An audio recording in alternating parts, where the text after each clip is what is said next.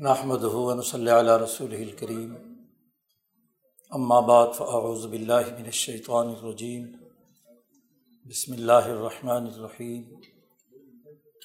قال اللہ تبارک و تعالی قل هل يستوي الذين يعلمون والذين لا يعلمون؟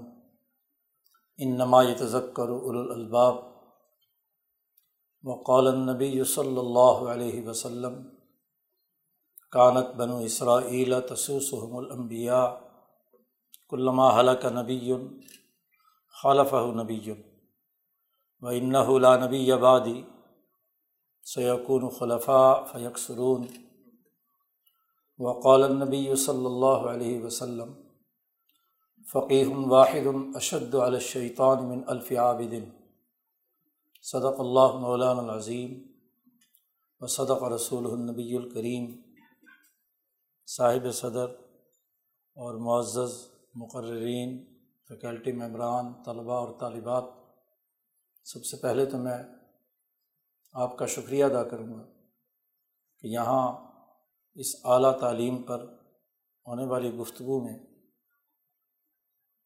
بات کرنے کا موقع مل رہا ہے۔ حقیقت یہ ہے کہ ہمیں بڑی سنجیدگی کے ساتھ اپنی قومی تعلیم کو درست کرنے اور بالخصوص اعلیٰ تعلیم کو درست خطوط پر ڈھالنے کے لیے بہت زیادہ تگ و دو کی ضرورت ہے، جد وجہد کی ضرورت ہے۔ ماشاء اللہ جتنے مقررین کو ہم نے یہاں سنا ہے ابھی، ہر ایک کی گفتگو میں کچھ سوالات ہیں اور ہماری اعلیٰ تعلیم اس کی جامعات کی درجہ بندی وغیرہ وغیرہ پر سوالات بے شمار ہیں۔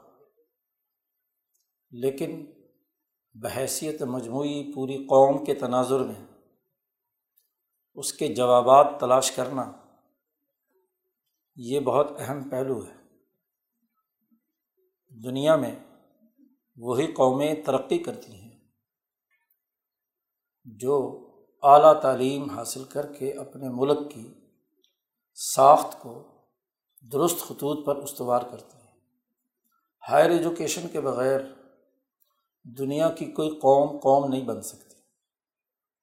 قوم بننے کے لیے اس کی جو بنیادی ساخت ہے، وہ اعلیٰ تعلیم یافتہ افراد ہی بناتے ہیں۔ عام آدمی زیادہ سے زیادہ کسی قومی خدمت کی سر انجام دینے کی شعبہ جاتی اہلیت پیدا کر سکتا ہے۔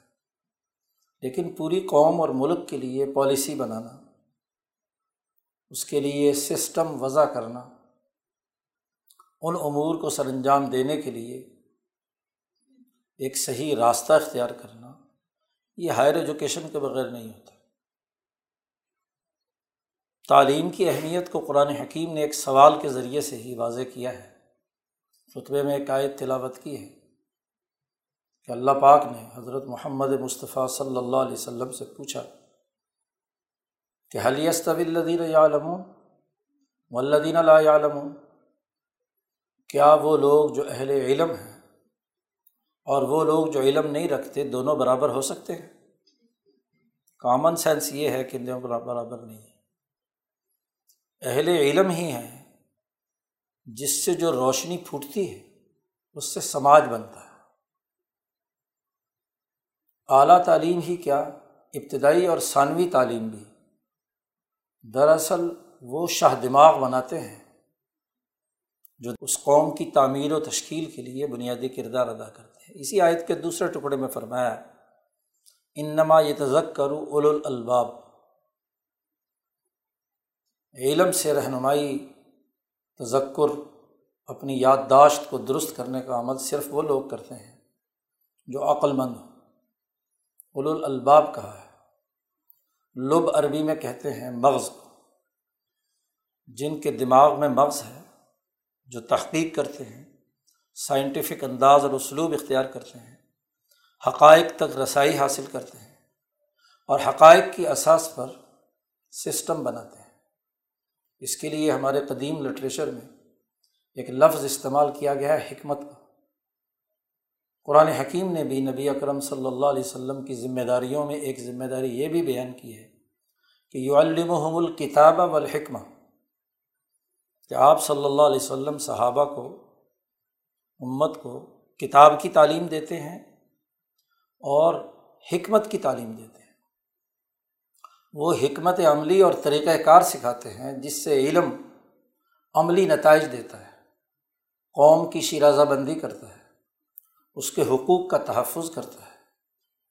حکمت کی تعریف محققین نے یہ کی ہے کہ معرفت الاشیاء کما ہیا، و وضع علام محلحہ علیہصواب آپ کے گرد و پیش جو بنیادی حقائق ہیں، ان کی ٹھیک ٹھیک معرفت حاصل کرنا، علم حاصل کرنا۔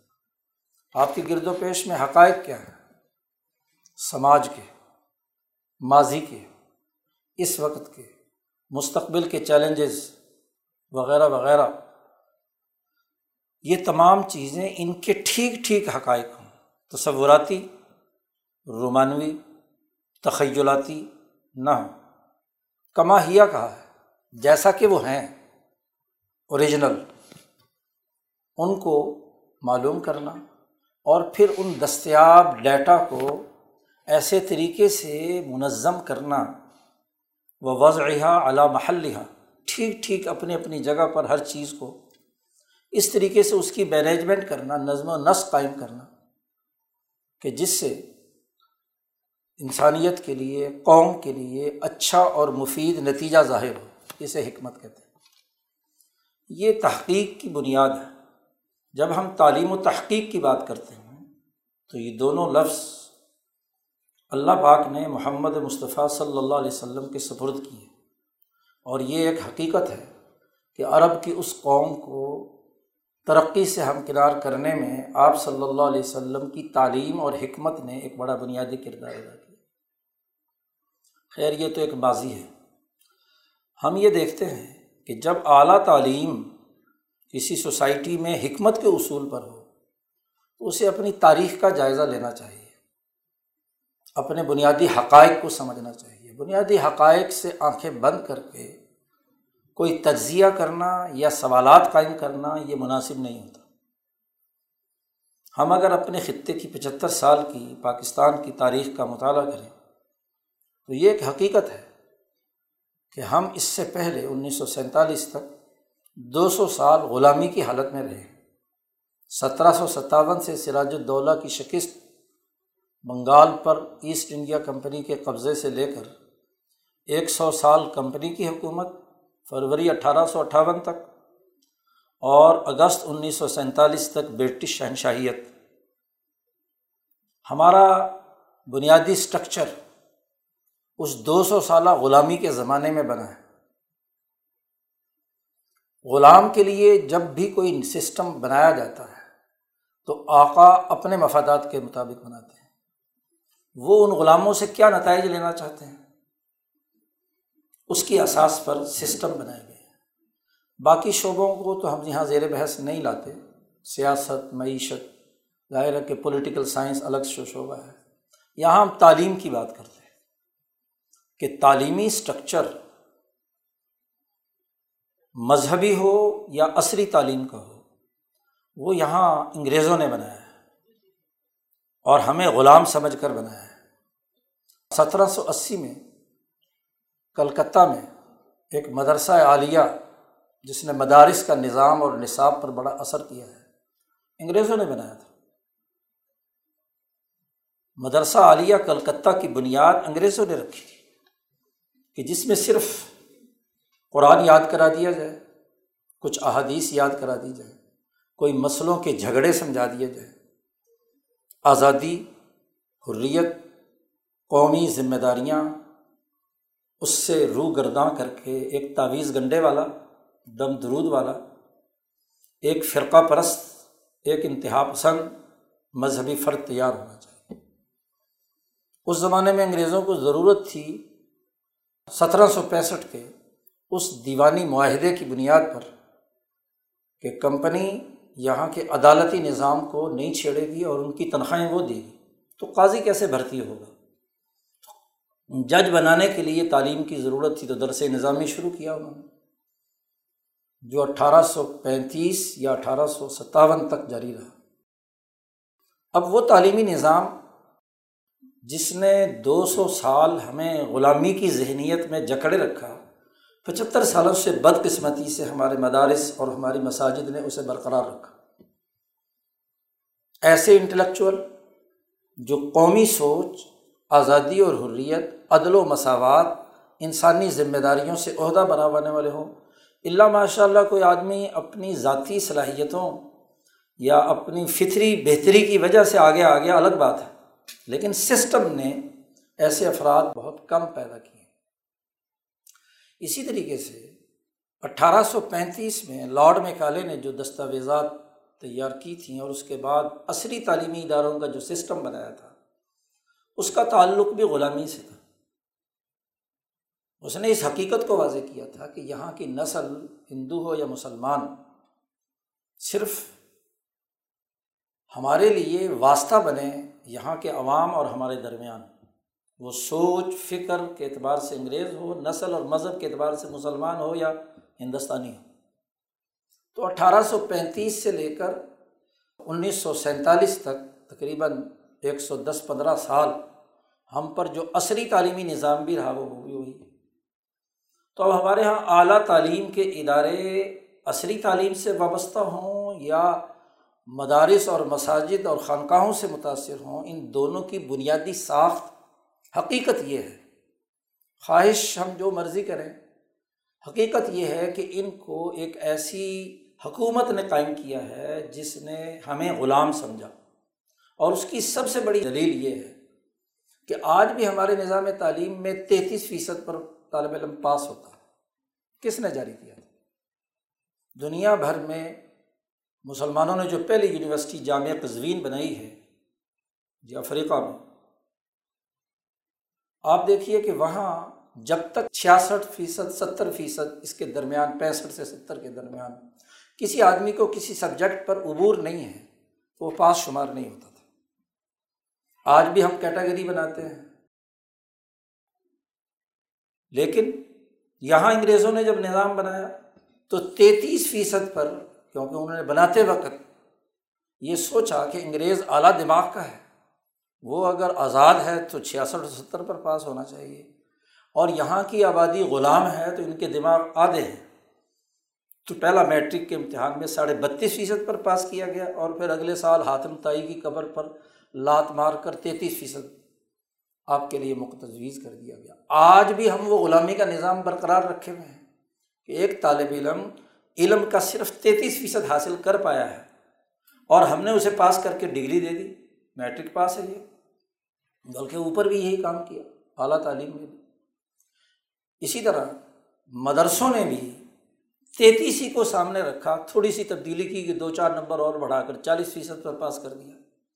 سوال یہ ہے کہ ایک مذہبی عالم چالیس فیصد، ایک عصری تعلیم والا فرد تینتیس فیصد علم رکھتا ہے اور وہ عالم ہے، وہ گریجویٹ ہے، وہ علم رکھتا ہے۔ حالانکہ علم کی ڈیفینیشن ہی یہ ہے کہ جو آپ کے دماغ کو روشن کر دے۔ تمام محققین نے لکھا ہے کہ حصول و صورت و فی العقل، یہ علم کی تعریف تصور کی تعریف کہ وہ چیزیں آپ کے دماغ میں نقش ہو جائیں۔ آپ اس پر پوری کمانڈ حاصل کریں۔ یہ ہے علم۔ ہم نے علم کو ایک بہت سرسری سے لے کر چند جزوی معلومات حاصل کر کے ہم نے اس کو علم کی ڈگری دے دی۔ نبی اکرم صلی اللہ علیہ وسلم نے فرمایا کہ جس آدمی میں اہلیت نہیں ہے اور آپ نے اس کو وہ ڈگری دی تو آپ نے فقط ذبح بغیر سکین، آپ نے الٹی چھری سے اسے ذبح کر دیا۔ تو وہ نااہل آدمی ہے۔ اسی اساس پر نبی اکرم صلی اللہ علیہ وسلم نے یہ بھی فرمایا کہ ایزاب الصد العمر الا غیر اہل ہی فن تذیر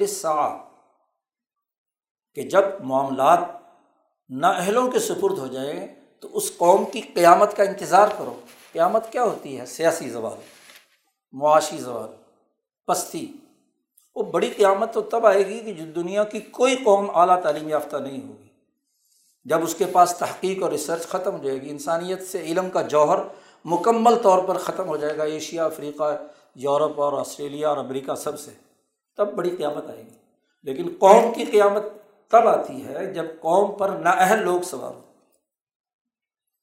تو بڑی اہم بات یہ ہے کہ ہم نے جو پچھلے دو سو سال غلامی کے نقطۂ نظر سے سسٹم بنا تھا، اس پچہتر سالہ دور میں ہم نے اس سسٹم میں کوئی بنیادی تبدیلی نہیں کی۔ تمام فرقوں کے مذہبی جو وفاق بنے ہوئے ہیں، انہوں نے وہی سسٹم جو غلامی کے زمانے میں تھا، ویسا ہی مولوی تیار کر رہے ہیں، ویسا ہی مفتی تیار ہو رہا ہے معاف کیجیے گا ہمارے کالج اور جامعات جو اعلیٰ تعلیم کے نمائندے ہیں، ابھی جو گفتگو آپ نے چار پانچ حضرات کی سنی ہے، اس سے معلوم ہوا کہ ہم جو افراد تیار کر رہے ہیں، ان کی اہلیت کیا ہے؟ جی۔ کاپی پیسٹنگ کی بنیاد پر ایم فل یا پی ایچ ڈی ہے۔ جو اعداد و شمار ابھی ڈاکٹر صاحب بیان کر رہے تھے، وہ بتلا رہے ہیں کہ ہمارے اندر صلاحیت علم کے اعتبار سے کیا ہے، اور پھر علم بھی وہ تحقیقی استدلال لاجک بات کو حقائق کے تناظر میں سمجھنا، تو علم نام تو ان چیزوں کا تھا۔ وہ ہم نے غلامی کے زمانے کے نمبر بھی، غلامی کے زمانے کی یونیورسٹیاں اور کالجز بھی، غلامی کے زمانے کے مدرسے بھی، غلامی کے زمانے کے مسجدیں بھی، زبان بھی۔ اب آپ دیکھیے، تعلیم میں سب سے پہلے کسی قوم کی تعلیم و تربیت میں زبان اہمیت رکھتی ہے۔ مادری زبان میں کانسیپٹ جتنے بہتر طریقے سے کلیئر ہوتے ہیں، وہ کسی اور زبان میں نہیں ہو سکتے۔ دماغ کا پچاس ساٹھ فیصد حصہ اس بات میں خرچ ہو جاتا ہے کہ آپ نے ایک دوسری زبان میں ترجمہ کرنا ہے یا اس کے۔ جی اپنی زبان کو اس میں ترجمہ کرنا یا اس کا اپنی زبان میں ترجمہ کرنا۔ ہے مجھے واقعہ یاد آ گیا، جنرل ضیاء الق صاحب کے زمانے میں صدر پاکستان تھے، وہ ملیشیا گئے، مہاتر محمد کے زمانے میں۔ اس وقت وہ وزیر اعظم تھے۔ تو انہوں نے مہاتر سے پوچھا کہ آپ نے ترقی کیسے کی؟ اس نے کہا جی اس سوال کا جواب دورے کے آخر میں دوں گا۔ دورے کے آخر میں جنرل ضیاء صاحب کو، صدر صاحب، صدر پاکستان کو لے کر وہ ایک ایسی بلڈنگ میں پہنچے جو بالکل وائٹ تھی اور بہت سے ایکڑوں پر مشتمل تھی۔ اس نے کہا، اس بلڈنگ کی وجہ سے ہم نے ترقی کی۔ کیا ہے یہ؟ انہوں نے کہا کہ یہ وہ دار الترجمہ ہے کہ دنیا میں جدید علوم پر جو کتاب چھپتی ہے، کچھ ہی عرصے میں ہمارے تمام جہاں جو اسکالر بیٹھے ہوئے ہیں، وہ ہماری زبان میں ترجمہ کرتے ہیں اور اگلے چند مہینوں میں وہ چھپ کر مارکیٹ میں ہوتی ہے بھائی، علم نام کانسیپٹ کا ہے۔ کانسیپٹ کلیئر ہونے چاہیے۔ مادری زبان میں ہو یا کسی اور زبان میں ہو اب ہم چاہتے ہیں کہ ایک ایسی زبان کہ آج تقریباً دو سو سال ہو گئے ہمیں سیکھتے ہوئے، لیکن سب سے زیادہ جو فیل ہوتے ہیں وہ انگریزی میں ہوتے ہیں۔ تو اب سوال تو یہ ہے کہ جب زبان اپنی نہیں ہے اور وہ غلامی کے زمانے کی ہے تو اس کے نتائج کیا ظاہر ہوں گے؟ جی۔ اپنی زبان میں جو ماں بولی ہوتی ہے، اس سے کیا ہے؟ بات آدمی سمجھتا ہے۔ تو علم کا جو بنیادی اسٹرکچر ماضی میں غلامی کے زمانے میں تھا، معاف کیجیے گا آج بھی وہی ہے۔ اور اگر تعلیمی حوالے سے میں یہ کہوں کہ ہم آج بھی غلام ہیں، جس کے کچھ اعداد و شمار ابھی سومرو صاحب نے بھی پیش کیے، باقی حضرات نے بھی۔ کہ ہم پر باقاعدہ ایڈ دینے کے لیے، ہائر ایجوکیشن کو پیسے دینے کے لیے ہم سے کہا گیا کہ فلاں فلاں چیزیں جو امریکہ، برطانیہ، آزاد ملکوں میں اپنی اپنی ہیں، ان کو ختم کر دو، کالج ختم کر دو۔ جی تو آپ بتائیے کہ جب آپ کی تعلیمی پالیسی آزاد نہیں ہے، تو پھر نتیجہ کیا ہوگا؟ اسی طریقے سے آپ یہ ایک اور بات بھی دیکھیے کہ ابھی یہاں گفتگو ہو رہی تھی کہ ہمارا طالب علم ایسا ہے ایسا ہے، ویسا ہے۔ سوال یہ ہے کہ اعلیٰ تعلیم لیڈرشپ پیدا کرتی ہے۔ پنجاب اسمبلی نے ایک قانون منظور کیا پینتیس دفعات پر۔ جی اس کی تیس یا انتیس دفعہ کے اندر ایک بات چھپی ہوئی، منظور شدہ قانون میں ہے کہ اس کی تفصیل دیکھنے کے لیے دفعہ چوراسی دیکھیے۔ کتنے دفعات پر آئین منظور ہوا ہے؟ پینتیس پر۔ اور کہا جا رہا ہے کہ جی چوراسیویں جو شک ہے، اس کے ذیل میں اس کی تعریف سمجھیے۔ وجہ کیا تھی؟ کہ ہندوستان نے وہ قانون اپنی اسمبلی سے پاس کیا تھا، وہاں سے کاپی کیا اور یہ تجویز ہوئی کہ اس میں سے صرف چونتیس دفعات ہم پنجاب میں لاگو کریں گے۔ وہ جناب اسمبلی میں پیش ہوا ہے اور اسمبلی نے منظور بھی کر لیا۔ صحافی پوچھتا ہے ممبر اسمبلی سے کہ بھائی اس میں یہ لکھا ہوا ہے، تو آپ بتائیں وہ چوراسی دفعہ کہاں ہے؟ آئیں بھائی شاہ۔ ہم نے پالیٹکس میں اعلیٰ تعلیم نے کون سے افراد دیے؟ ہیں سوال یہ ہے۔ حالت یہ کہ ان پچہتر سالوں میں ہمارے جتنے صدور اور وزیر اعظم اور حکمران گزرے ہیں، ہر آنے والا حکمران پیچھے والے کو غدار بھی کہتا ہے، کرپٹ بھی کہتا ہے، مسائل کی جڑ بھی کہتا ہے۔ سب کی تقریریں اٹھا کر دیکھ لو۔ جی لیاقت علی خان سے لے کر اب اس وزیر اعظم تک ہر ایک نے پچھلی حکومت کو رگیدا ہے۔ ہماری اسمبلیوں کا کیا حال ہے؟ سوتے ہوئے بل پاس ہوتا ہے۔ پتہ ہی نہیں ہوتا۔ جی کہ بل کیا ہے؟ سوال یہ ہے، اسی طریقے سے ہم اپنی معیشت کے تناظر میں بھی جائزہ لیں۔ معیشت وہ بنیادی طاقت ہوتی ہے جس سے قومیں ترقی کرتی ہیں، عروج کی طرف جاتی ہیں۔ اور اگر معیشت کے فیصلے بھی باہر دوسرے لوگوں نے کرنے ہیں، ہمارے وزرائے خزانہ باہر سے مقرر ہو کر آنے ہیں، انہوں نے اعلیٰ تعلیم بھی لی ہو، لیکن اس اعلیٰ تعلیم کے اثرات ہماری سوسائٹی پر کیا مرتب ہوئے؟ ہیں ہم قرضوں میں کیوں مبتلا ہیں؟ اس وقت اربوں خربوں کے قرضے داخلی اور خارجی ہم پر ہیں، یہ کہاں سے آئے ہیں؟ کون سی اکنامک پالیسی ہے؟ یہ اعلیٰ تعلیم یافتہ نے بنائی ہے نا۔ ہمارے کئی وزرا اعظم ہیں جو آکسفورڈ سے، کیمبرج سے، کس کس تعلیمی ادارے سے پڑھ کر آئے ہیں۔ ہمارے اعلیٰ تعلیمی اداروں سے، ایف سی سے جی سی سے آپ کی پنجاب یونیورسٹی سے پڑھ کر آئے ہیں، جنہوں نے معیشت کی ذمہ داریاں سنبھالی، سیاست کی ذمہ داریاں سنبھالی۔ انہوں نے سوسائٹی کو دیا کیا ہے؟ فوراً پر۔ اور تو اور۔ ہمیں اس تعلیم کے نتیجے میں سوسائٹی کا ایک مفید شہری بننا تھا۔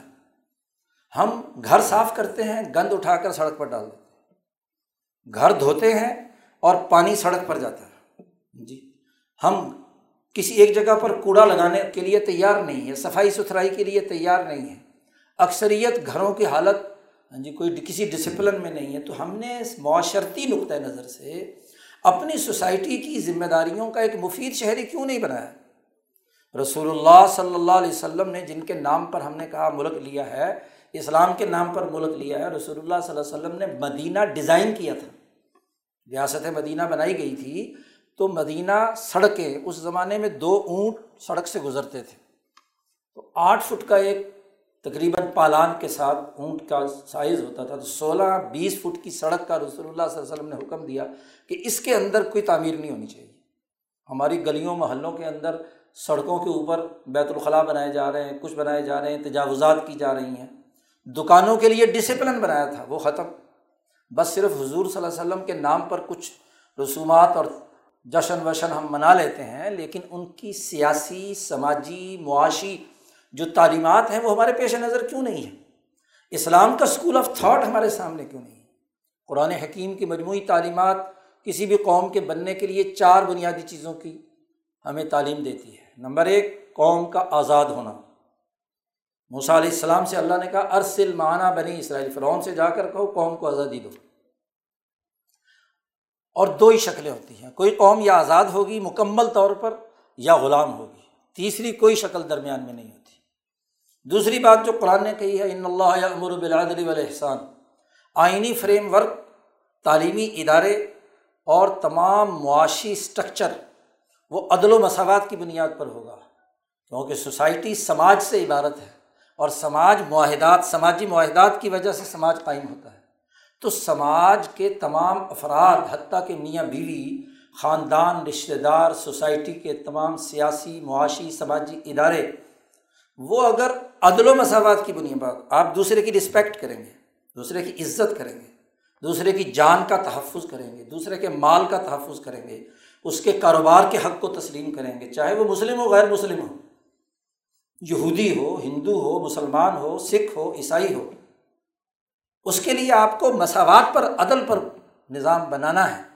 رسول اللہ صلی اللہ علیہ وسلم نے ریاست مدینہ میں بنایا اور بہت سے عدالتی فیصلوں میں مسلمان منافقوں کے خلاف فیصلہ دیا، یہودیوں کے حق میں فیصلہ دیا۔ قرآن کی آیات موجود ہے اسی طریقے سے تیسری بڑی چیز جو قرآن حکیم نے بات بیان کی ہے کہ سوسائٹی پر امن ہو۔ ہر آدمی سوسائٹی کا پر امن شہری ہو۔ کیا وجہ ہے؟ کہ ہمارے مدرسے کا پڑھنے والا عالم اور ہماری یونیورسٹیوں سے نکلنے والا گریجویٹ۔ وہ جا کر بم دھماکے کیوں کرتا ہے؟ دہشت گردی کیوں پھیلاتا ہے؟ کیوں قتل و غارت گری کا ارتکاب کرتا ہے؟ کیوں پرائیویٹ جہاد کرتا ہے؟ کیوں پرائیویٹ طور پر ریاست کی بنیادی استحکام کو تباہ و برباد کرتا ہے؟ اعلیٰ تعلیم حاصل کی ہے تو اخلاق کیا ہیں اس کے؟ اس کی تربیت کیا ہوئی ہے؟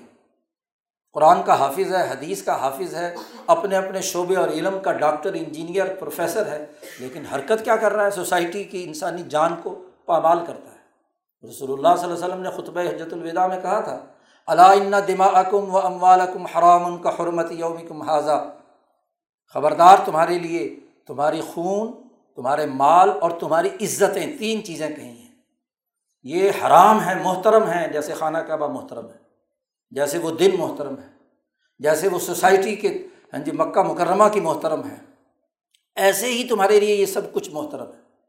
تو جو رسول نبی نے جس کو احترام دیا ہے، انسانیت کو، ہم نے اس انسانیت کو پامال کرنے والے لوگ تیار کیے ہیں، تو یہ ہمارا پروڈکٹ ہے۔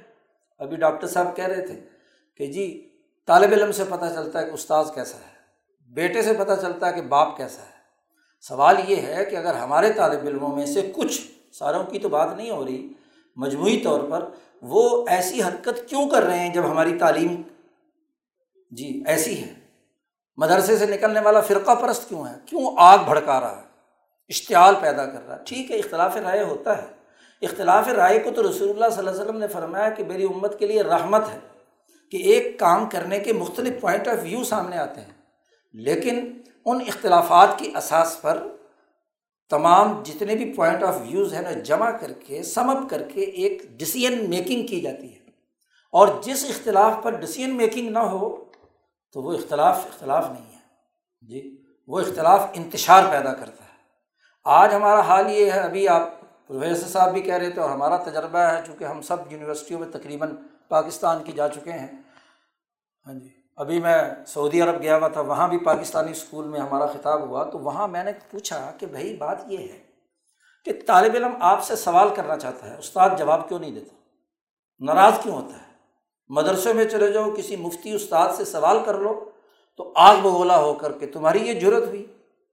یہیں پنجاب یونیورسٹی کے اکنامکس ڈپارٹمنٹ میں ہمارا ایک ساتھی اکنامکس کا لیکچر ہو رہا ہے۔ اس میں انہوں نے کچھ حقائق اپنے نقطۂ نظر سے بیان ہو گیا اپنے معلومات۔ اس طالب علم نے ضرورت کی کہ اٹھ کر ان حقائق کو چیلنج کیا اور ایک دوسرا پوائنٹ آف ویو بیان کیا۔ تو اس کو اس سیمسٹر میں فیل کر دیا۔ اس لیے کہ جی آپ نے سوال کیا تھا۔ یہ جرم ہے سوال کرنا۔ تو سوال نہیں ہے، تو تحقیق نہیں ہے، تحقیق نہیں ہے تو آگے بڑھ کر ہاں جی سوسائٹی کی ترقی کے لیے کیا کردار ادا ہوگا؟ اور تیسری، چوتھی چیز اہم قرآن حکیم نے جو بیان کی ہے، وہ معاشی اطمینان ہے۔ ضرب اللہ مثلاً قریتاً کانت آمنتم مطمئنتیں یقیحا رزق ہا راغدم من کلی مکان۔ ایک مثالی سوسائٹی وہ ہے جس میں امن ہو اور جس میں ایسا معاشی اطمینان ہو کہ ہر آدمی کے پاس وافر مقدار میں رزق آ رہا ہو۔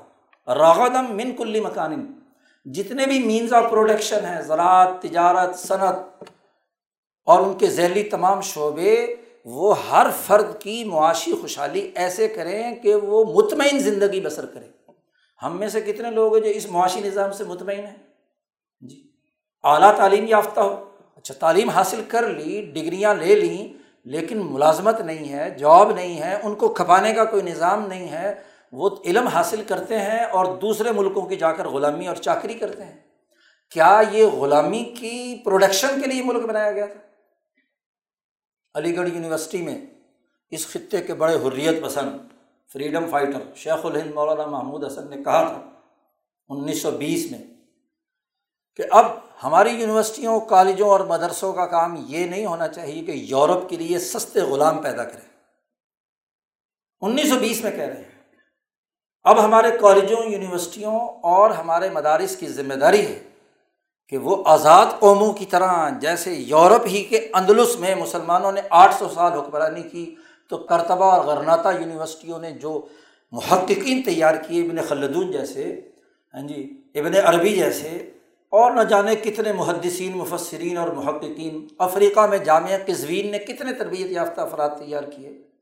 جی تو دنیا میں آزاد قوموں کا وطیرہ اختیار کرنے کی ضرورت ہے کہ یورپ کے لیے سستے غلام تیار کر پرانے زمانے میں غلاموں کی منڈی لگتی تھی مصر میں، مختلف جگہوں پر، تو غلام کے گلے میں تختی لٹکائی جاتی تھی۔ اس کا نام یہ ہے، ولدیت یہ ہے، نسل یہ ہے، یہ یہ یہ کام کر سکتا ہے۔ فرنیچر بنا سکتا ہے، فلانا کام کر سکتا ہے، کھانا بنا سکتا ہے، اس کی بنیاد پر اس کی سودے بازی ہوتی تھی۔ آج ہمیں کہا گیا ہے کہ اس عالمی سرمایہ داری نظام میں کہ آپ اپنا سی وی دیں۔ یہ سی وی کیا ہے؟ اور اس کے نتیجے میں جو ملازمت پیشہ، تعلیم برائے ملازمت ہوتی ہے، تعلیم برائے شعور ہوتی ہے، قومی ڈیولپمنٹ کے لیے ہوتی ہے۔ ہاں جی تعلیم کے نتیجے میں تو انسان بدلتے ہیں اور انسانوں سے قومیں بدلتی ہیں۔ یہ ایک نظریہ لارڈ مکالے نے ہمارے دماغ میں ڈال دیا کہ جی تعلیم کا مطلب ہے اچھی ملازمت۔ اور اچھی ملازمت کا کیا مطلب ہے؟ ایک غریب کاشتکار، محنت کش کا بچہ تعلیم حاصل کرنے کے بعد کام کرنے سے آری ہو جاتا ہے۔ بھائی، دنیا میں ان قوموں نے ترقی کی جنہوں نے اسکلز دی ہیں، جنہوں نے معاشی ترقی کے لیے اقدامات کیے ہیں۔ آج امریکہ مانتا ہے کہ چائنا کی برتری کی بنیادی وجہ یہ ہے کہ اسکلز لیبر ان کے پاس ہم سے زیادہ ہے۔ ہر ہر شعبے کی تربیت یافتہ افراد تیار کی ہیں۔ اور ایک میں نے حدیث پڑھی تھی، رسول اللہ صلی اللہ علیہ وسلم نے فرمایا فقی واحد اشد الشیطان من الف عابدن ایک سمجھدار عقل مند علم پر کمانڈ رکھنے والا، محقق، درست طور پر، حکمت کے اصول پر، علم کو سمجھنے والا، وہ ہزار افراد کی مینجمنٹ کر سکتا ہے۔ جو خرابی ایک عام آدمی نہیں سمجھ سکتا، وہ وہ محقق اور فقی سمجھ سکتا ہے۔ کوئی شیطانی وار ہے، کوئی شیطانی نظام ہے، کوئی شیطانی کردار ہے، اس نے کیا شرارت کی ہے سوسائٹی کے خلاف، قوم کے خلاف؟ شیطان صرف ابلیس ہی نہیں ہے۔ اللہ نے کہا، شیاطین الانسی والجنی انسانوں میں سے شیطانوں کا پہلے تذکرہ کیا ہے۔ جنات میں سے شیطان تو بعد کی بات ہے۔ تو کس شیطانی قوم نے ہمیں غلام بنایا؟ کس نے ہمارے نظام تعلیم کو کیپچر کیا؟ کس نے ہمیں بنیادی انسانی حقوق سے محروم رکھا؟ آج بھی پالیسیاں وہی بنائیں، آج بھی ہم ان کی پالیسیوں کو تسلیم کریں، آج بھی اسی سسٹم کے تحت رہیں اور پھر یہ توقع رکھیں کہ ہماری یونیورسٹیاں، ہماری جامعات، ہمارے مدرسے، آج کل ماشاء اللہ جیسے یہاں فارن فنڈنگ کے نام پر ہاں جی کام کی مطالبے ہاں جی کیے جاتے ہیں۔ مدرسے بھی کیا ہے سعودی عرب سے فنڈ آنا چاہیے، ایران سے فنڈ آنا چاہیے۔ بھائی، تم نے کیا تخلیق کیا ہے؟ تمہاری کیا صلاحیت ہے؟ تم نے کوئی سوسائٹی کے لیے جی تربیت یافتہ افراد تیار کیے، تمام مسلمانوں کے غلبے کے زمانے کی یونیورسٹیاں تعلیم کے یعنی دینی تعلیم کے ساتھ ساتھ بھی کوئی ہنر سکھاتی تھی۔ کپڑا سینا، حکمت اور طب، اسی طریقے سے ٹرنک بنانا وغیرہ وغیرہ، بہت سارے بہت سارے جتنے بھی عملی شعبے تھے، رزق اس سے حاصل کرتے تھے اور علم و تحقیق کو مفت بانٹتے تھے۔ یہ علم برائے ملازمت نہیں ہوتا، علم برائے قومی شعور ہوتا ہے۔ علم انسانیت کی ترقی کے لیے کردار ادا کرتا ہے۔ علم ایک روشنی ہے اور روشنی پیسوں سے گدلی نہیں کی جاتی۔ جی ملازمت سے نہیں کی جاتی۔ آزادی اور حریت سے اپنی سوسائٹی کے بنیادی مسائل اور حقائق کو سمجھ کر ان کے حل کرنے کی حکمت عملی سے آگے بڑھتی ہے۔ آج بحثیت مجموعی ہمارے اعلیٰ تعلیمی اداروں کا خاص طور پر اور عام طور پر ہماری ابتدائی اور ثانوی تعلیم کے جو بنیادی کانسیپٹ ہیں وہ درست نہیں ہے۔ آج جاپانی بچہ بچپن سے ہی اپنے اسکول کی صفائی خود کرتا ہے۔ جی وہ اس کو عادت سکھائی جاتی ہے کہ کسی کا بٹوا پڑا ہو، آپ نے نہیں اٹھانا۔ جی نہیں ہے کوئی تو اٹھا کر فلانی جگہ پر جمع کرانا ہے۔ آج ہمارے یہاں ذرا ہم نے بچوں کو تعلیم دی، ہم نے اعلیٰ تعلیم کو اس کو اپنا لیا کہ ایسا فرنسڈ کمرہ ہو جس میں ایسے اے سی ہوں، طالب علم کو اٹھ کر پانی بھی نہ پینا پڑے، اس کو سب کچھ وہ دیں۔ تو وہ عملی زندگی میں جا کر کیا کردار ادا کرے گا؟ پھر اگلی بات سوچیے کہ ہم جو کچھ تیار کر رہے ہیں، وہ سوسائٹی میں جا کر کام کاج سے آری ہو کر افسری جھاڑنا چاہتے ہیں۔ جی افسری اور چیز ہوتی ہے، تخلیق پیدا ہوتی ہے محنت سے۔ اور محنت جسمانی بھی ہوتی ہے اور دماغی بھی ہوتی ہے۔ اور جو اعلیٰ درجے کا محقق ہوتا ہے، وہ اپنی دماغی محنت سے نتیجہ پیدا کرتا ہے، اپنی مینجمنٹ سے سکلز منتقل کرنے سے۔ اپنے بچوں کو اپنے جیسا یا اپنے سے اوپر بنانے کے۔ مجھے اچھی طرح یاد ہے کراچی میں میں پڑھتا تھا اس زمانے میں۔ تو کراچی یونیورسٹی میں اسی کی دہائی میں، اسی اکاسی کی بات ہے کہ ایک صاحب جو پی ایچ ڈی نہیں تھے، وہ سپروائزر تھے فارسی کے سبجیکٹ کی۔ اور وہ ایک لڑکا جو پی ایچ ڈی کر رہا تھا، انہوں نے اس وقت تک اس پر سائن نہیں کیے جب تک کہ ان کی اپنی ریٹائرمنٹ نہیں ہو۔ کیونکہ اگر وہ ڈاکٹر بن جاتا ہے تو ہیڈ آف ڈپارٹمنٹ وہ بنے گا۔ تو بھائی یہ کوئی بات ہے؟ حضرت خواجہ نظام الدین اولیا جن اولیا کو ہم مانتے ہیں، ان سے کسی نے پوچھا کہ آپ اپنے مریدوں کو کیسا بنانا چاہتے ہیں؟ تو انہوں نے کہا، میں یہ چاہتا ہوں کہ یہ مجھ جیسے یا مجھ سے بھی اعلیٰ ترقی یافتہ بن جائے۔ بھائی، طالب علم ترقی یافتہ بنے گا تو آپ کا نام ہوگا نا؟ ہاں جی۔ اسی کے نتیجے میں تو کیا ہے؟ آگے بڑھتی ہیں قومیں۔ آج ہمارے دماغ کیوں چھوٹے ہو گئے؟ وجہ ہم نے غلامی کے اس سسٹم کو برقرار رکھا ہے جس نے ہمارے طلباء کے دماغوں کو مفلوج کر دیا ہے۔ وہ نمبروں کی گیم میں ہے، مہارت اور صلاحیت کے حوالے سے نہیں ہے۔ وہ تھیسس کی تعداد کے گیم میں ہے، تھیسس کی کوالٹی پر کچھ نہیں ہے۔ تو کوالٹی سکھائی نہیں ہم نے، تو وہ بیچارے کیا سیکھیں گے؟ آج ہمیں علم و تحقیق کے میدان میں ان بنیادی چیزوں پر غور و فکر کر کے اپنے طالب علم کو سوسائٹی کا ایک آزاد اور مفید شہری بنانا ہے۔ ہماری اعلیٰ تعلیم کا مقصد یہ ہو کہ ہمارا طالب علم ایک آزاد شہری ہو، غلامی کی ذہن نہ ہو۔ اس میں عدل و انصاف کا رویہ ہو، دوسرے انسانوں کے ساتھ ان کی عزت اور احترام کرنا سیکھے، اس کا بھی مساوی حق سمجھے۔ سڑک پر چل رہا ہو، دکان پر خرید و فروخت کر رہا ہو، کوئی اور معاملہ کر رہا ہو۔ اسی طریقے سے امن و امان باقی انسانوں کی جسم، مال اور عزت، تین چیزوں کا احترام اس کو آنا چاہیے۔ اگر وہ احترام نہیں رکھتا، بڑا مفتی ہو، عالم ہو، انجینئر ہو، ڈاکٹر ہو، پروفیسر ہو، تو کیا فائدہ؟ اسی طریقے سے سوسائٹی میں معاشی خوشحالی کے لیے آپ کوئی نہ کوئی پروڈکٹیو کردار ادا کریں، تخلیقی کردار ادا کریں۔ آپ نے کوئی نہ کوئی کام کیا ہو سوسائٹی کے لیے۔ رسول اللہ صلی اللہ علیہ وسلم نے فرمایا اللہ تکون کلن الناس لوگوں تم انسانوں پر بوجھ مت بننا۔ ایک آدمی کی تعریف کی رسول اللہ صلی اللہ علیہ وسلم کے سامنے ہاں جی صحابہ نے کہ یہ بڑا عبادت گزار ہے، ہر وقت نفلیں پڑھتا ہے، دن میں روزے رکھتا ہے، رات کو عبادت کرتا ہے۔ تو رسول اللہ صلی اللہ علیہ وسلم نے پوچھا کہ یہ کھاتا پیتا کہاں سے ہے؟ تو جو اس کے ساتھیوں نے کہا کہ جی ہم کماتے ہیں اور کما کر اس کو کھانے پینے کے لیے دے دیتے ہیں۔ تو حضور نے فرمایا کہ تم اس سے زیادہ نیک ہو۔ بھائی، جو خود کام نہیں کرتا، بوجھ بنا ہوا دوسروں کے اوپر۔ آج ہمارا بوجھ، ہم بحثیت قوم بوجھ بن گئے؟ اپنے اوپر ہی۔ قرضے مسلط ہیں، داخلی قرضے اور خارجی قرضے۔ جی معیشت میں تخلیقی صلاحیت ہی نہیں ہے۔ اس کے لیے کوئی پالیسی نہیں ہے۔ اچھا پھر جو نوجوان یا سوسائٹی میں اچھے اساتذہ یا اچھے رہنما کام کرنے کی بھی کوشش کرتے ہیں تو سسٹم اسے فیل کرتا ہے۔ جی ان کی کاوشوں کو ناکام بناتا ہے۔ ان کی حوصلہ شکنی کرتا ہے۔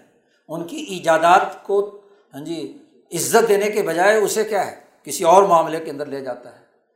اللہ تعالیٰ ہمیں درست تناظر میں اپنے قومی مسائل کو سمجھنے اور خاص طور پر تعلیمی مسائل کو سمجھنے اور اس کے لیے ایک صحیح حکمت عملی، جس کے ذریعے سے ہم اپنی سوسائٹی کا ایک مفید شہری بنائیں، اس کو سیاسی ذمہ داریاں، معاشی ذمہ داریاں، نظریاتی اور فکری اس کی ساخت، اس کی تربیت ان خطوط پر کریں، تو یقیناً انسانوں سے مایوس نہیں ہونا چاہیے، نوجوانوں سے مایوس نہیں ہونا چاہیے۔ بڑا پوٹینشیل ہوتا ہے۔ ہم اگر رہنمائی کریں اور تربیت کریں ان خطوط پر تو یقیناً آنے والا وقت اس وقت سے زیادہ بہتر ہو سکتا ہے۔ اللہ تعالیٰ ہمیں قرآن حکیم کی تعلیمات، رسول اللہ کی تعلیمات کے مطابق اپنے سسٹم کو درست کرنے، اپنے آپ کو منظم کرنے، اپنے اندر تخلیقی صلاحیتیں پیدا کرنے کی توفیق عطا فرمائے۔ وہ آخر داوانہ الحمد للہ رب العالم